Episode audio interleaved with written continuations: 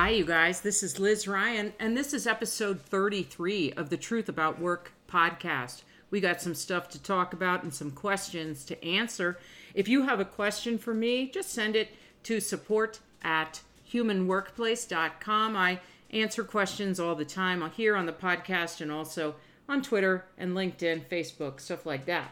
So, yeah, here's our first question. Question is from Vaughn. Liz, I got a call from a recruiter who talked to me for 20 minutes about a job. I sent my resume. It was hard to get them to call me back. I had to leave three messages. When he finally called me back, he said, I put in your resume, but you're a stretch candidate for the role. What did he mean, and why did he say that? All right. Typically, Vaughn, recruiters will reach out to you if your LinkedIn profile looks like you might have the skills for the job they're trying to fill. Then he got your resume. He might have not liked your resume, or he might have just had a couple of candidates in there in the mix already who are getting interviews. So he's gonna he's gonna stay on that horse. You know what I mean? He's gonna push that horse. Those people are further ahead in the race, as it were.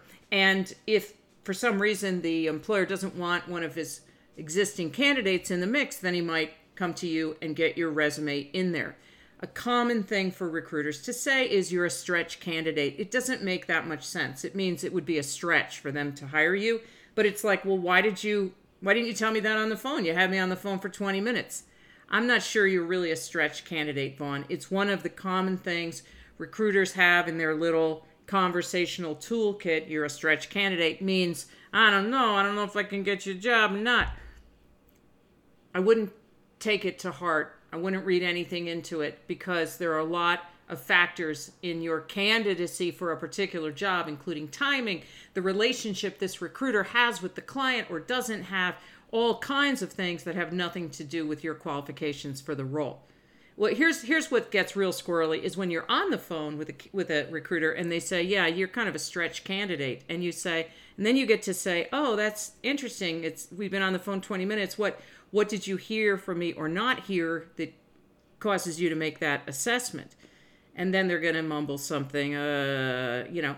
And you can always say you know what? I would hate to use your time up. I know you get paid on commission and you only get paid if one of your candidates accepts an offer. So listen you know if you have folks in the pipeline that are stronger candidates than i am for this job don't let me use up any of your time or for that matter my time and I'm not talking about being snarky. I'm just being saying be honest. Say, you know, I hate to use it for time. If they say, no, no, no, let's stay on the phone, then you know you're not really a stretch candidate. Obviously, if someone is only paid on successful uh, placements, offers accepted, they're not going to waste time on the phone with someone who is not a valid and viable candidate for the role. So take that stretch candidate stuff with a big grain of salt, Vaughn, or like an entire salt truck. You know what I mean? The ones they put on the highway when it's snowing, the whole truck of salt.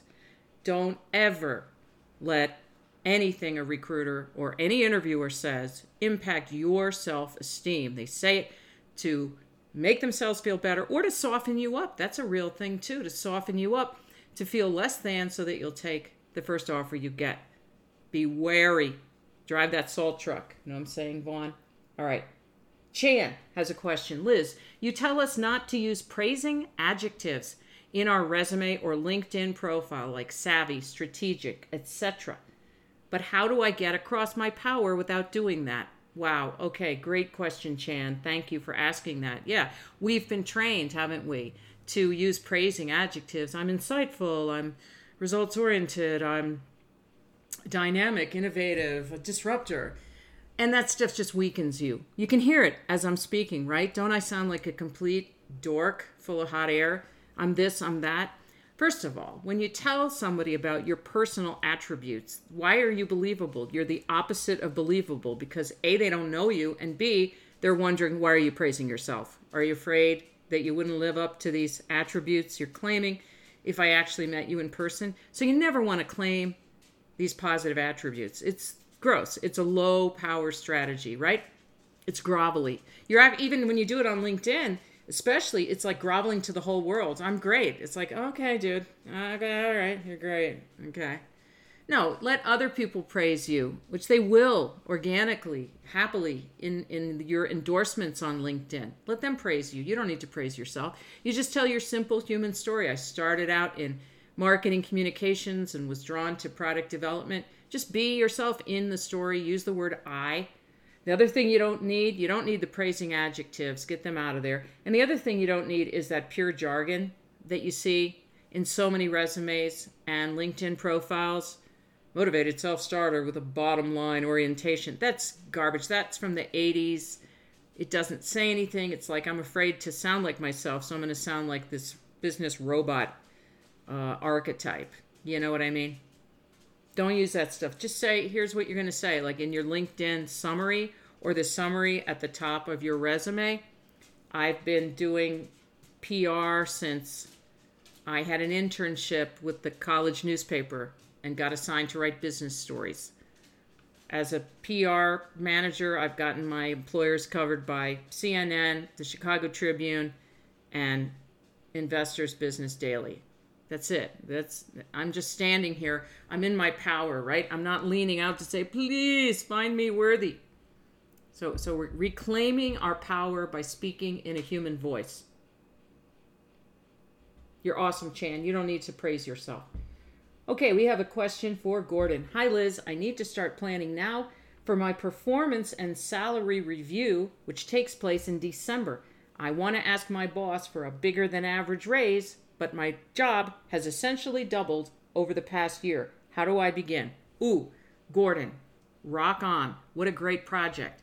First thing you're going to do is go back to your 2020 goals, whatever written goals, or even if they weren't written down, as long as you know what they are and you believe your manager was pretty much on board with the same set of goals, you start with that. You're going to do like a two page report. You could use graphics, you could use pie charts. Don't make it too dense. Make it full of white space on the page, easier to read, right? And you're going to say, here were my 2020 goals, and here's what I've done so far. It's just about October. Look at, I did this, I did that. You lay it out. Lay it out what you accomplished because your manager will forget. Every manager forgets. They have more than you, just you to supervise, obviously. They've got pressure coming down from the top. They're all beset and besieged on all sides by swamps, alligators, you know, firefighting.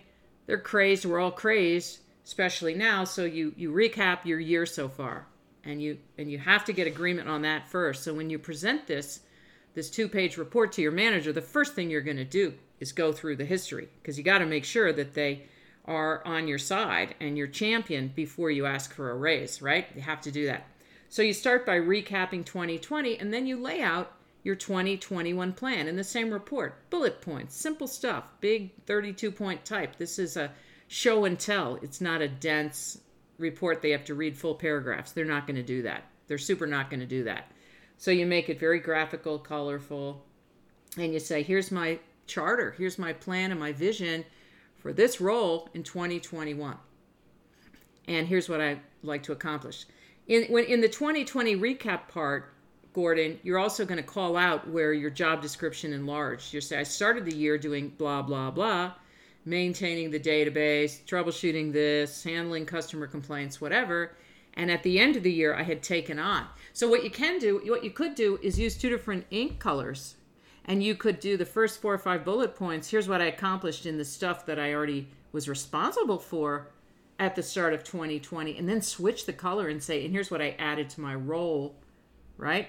And that's a way of graphically showing, visually showing, wow, I have really expanded this role. Because once again, your boss will not track with that throughout the course of the year. We always think our bosses will, will track better than they do with the changes in our job. They just don't. They have their own job that they're that they're freaking out about. You know what I mean?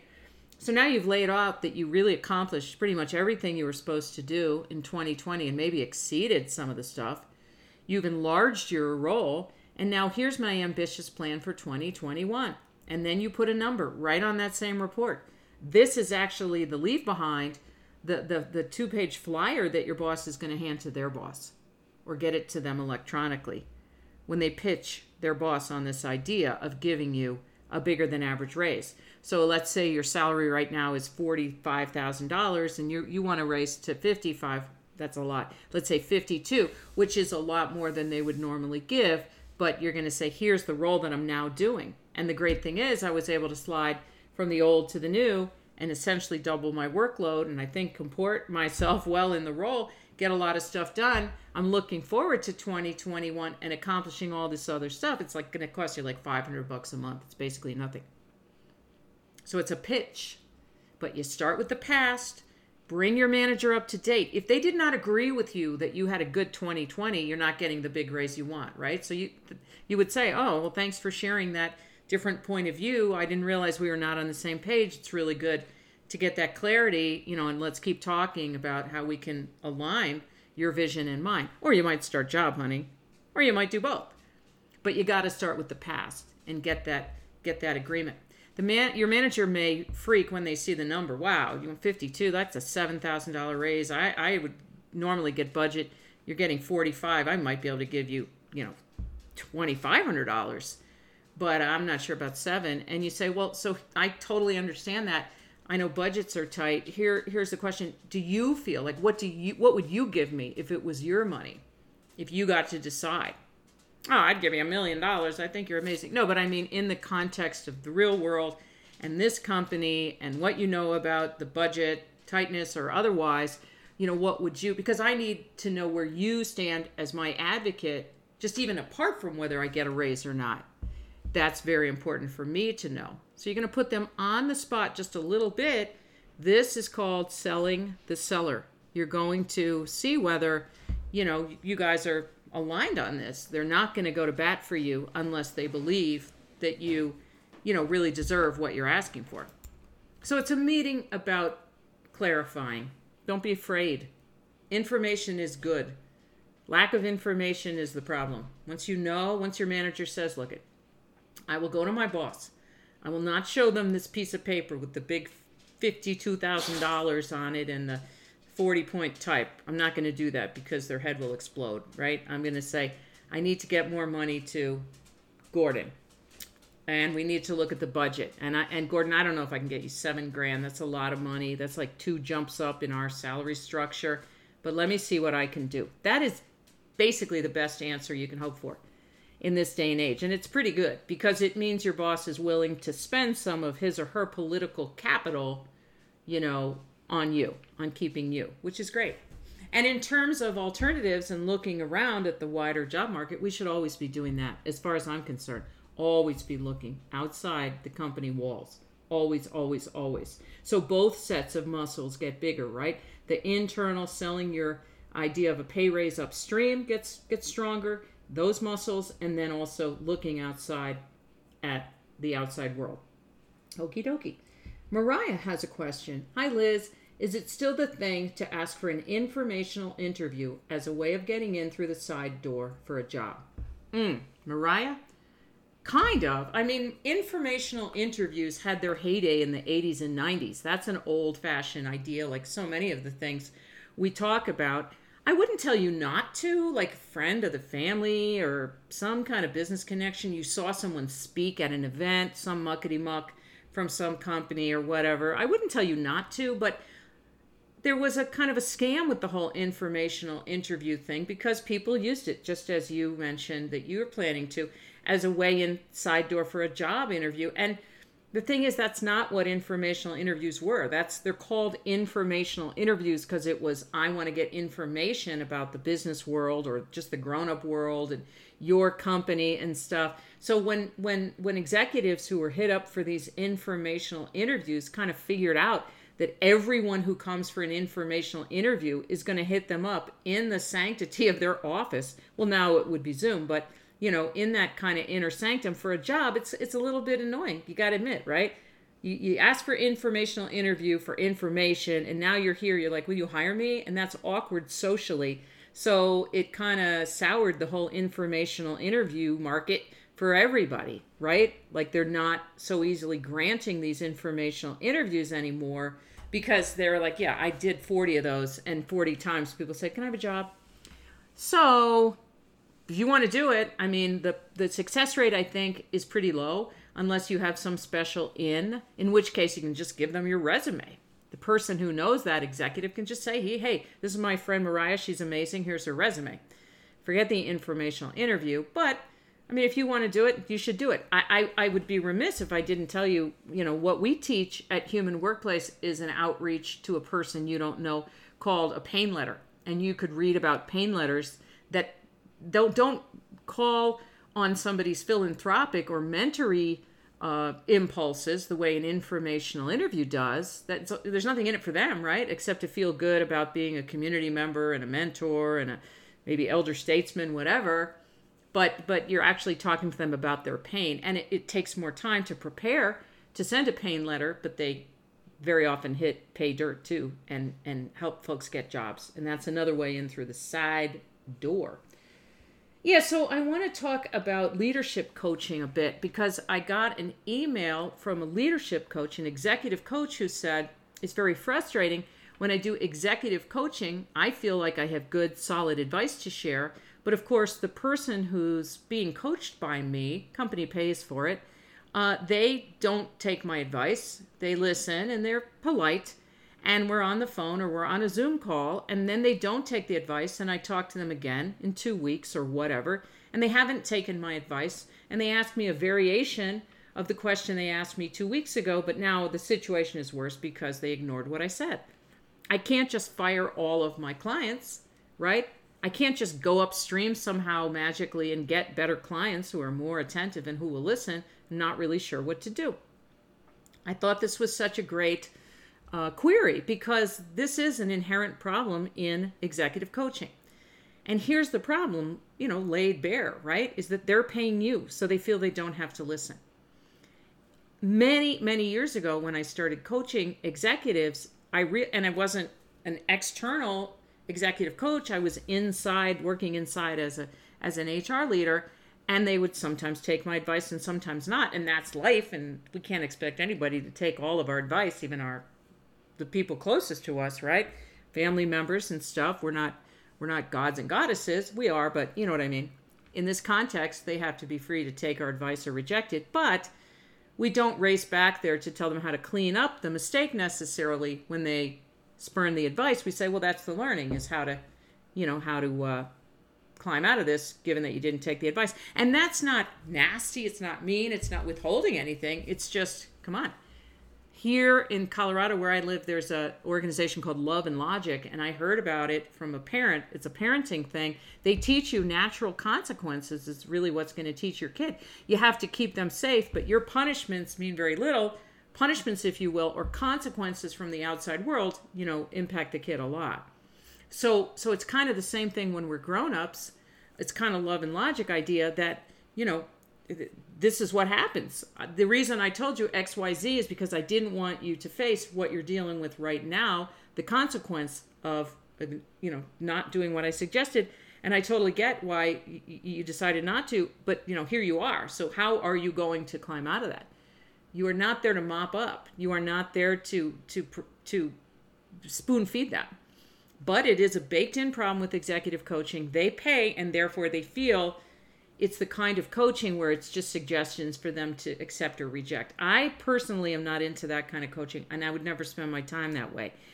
And I view coaching as like if you apply to study under an Olympic, you know, gymnastics coach, that might be a bad example, but skating coach, somebody who's not abusive to their to their athletes. Um, if you apply to study under the best violin teacher, in in the western hemisphere they don't take just everybody and so you're you're going to agree to do certain things to be in their studio you're going to agree to not miss your lessons and you're going to agree to practice and you're going to agree to you know have some some cohesion among your two artistic points of view or why would they take time out of their day and give you space in their studio. They get to choose. So you are that Olympic coach or that world class violin teacher or whatever. You also get to decide. And although I understand why you say I can't just snap my fingers and move up to a better class of of client, I actually feel you can do that. And you have to do that because otherwise you're not a coach. You're just you're just a wall for them to kind of spout their frustrations and anxieties into That that is dishonors you and weakens you, you and dims your flame. So you have to start setting boundaries with these guys. You have to say, you know what? I understand that you know you get input from a lot of places and i'm just one of the folks that is recommending courses of action for you but we have to figure out whether you know it makes sense for us to keep coaching together because it's too frustrating i'm not willing to come here and give you my, my best guidance and then have 99% of it rejected out of hand why would i why would i be willing to keep working with you and why would you want to keep working with me there's probably lower cost people that you could just sort of you know talk to about what's on your mind, maybe even your cat or your dog. You know what I mean? You do. You have to set boundaries. That's the only way to lift up. I say in um, some video that I think it's on our site, it's on YouTube, I don't know, talking at Northwestern University, and they said, How do you go up, you know, in price or whatever, stature, price as a thought leader? I know people hate that term as a speaker, as a whatever, I say, you say no. You say no, no, no, no, no. Just like as a performer, you say nope, nope, nope, nope, yes. And you have to be willing to slam doors. And I slammed some doors that were painful to slam. I was like, ugh, how am I going to replace that revenue? But you have to trust that the revenue will be replaced. Maybe not Im- immediately, but you have to be willing to say no. That's for working people, that's for speakers, that's for coaches, that's everybody.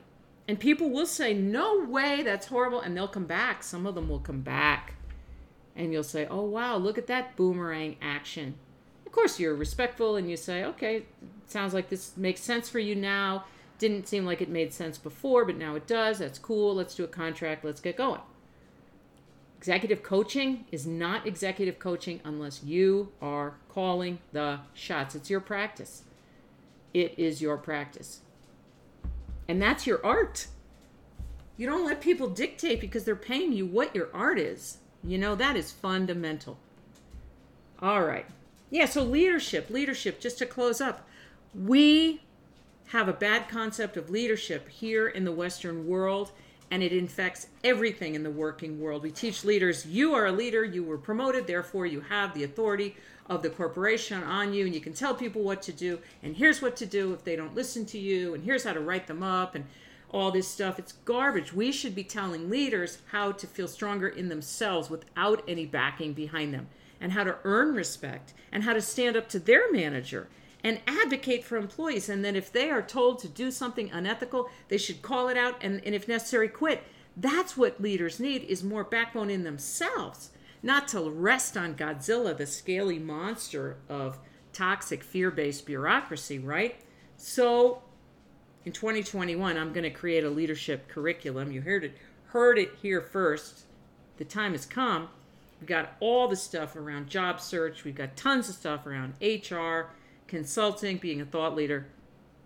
We got to do the leadership piece because it's huge. It's absolutely huge. But just to finish, you guys, if you have a question for me, please send it to us at support at humanworkplace.com.